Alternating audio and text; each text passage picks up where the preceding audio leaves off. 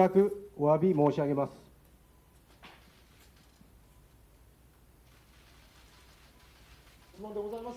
電通北海道は、道から新型コロナのワクチン集団接種会場の運営など、4事業でコールセンター業務を受託、電通プロモーションエグゼに委託していました。今年5月、道から勤務実績を求められたことで調査したところ、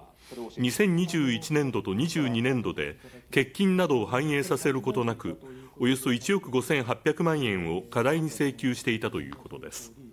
道は報告内容を精査し、返還を求めるなどしていきたいとしています。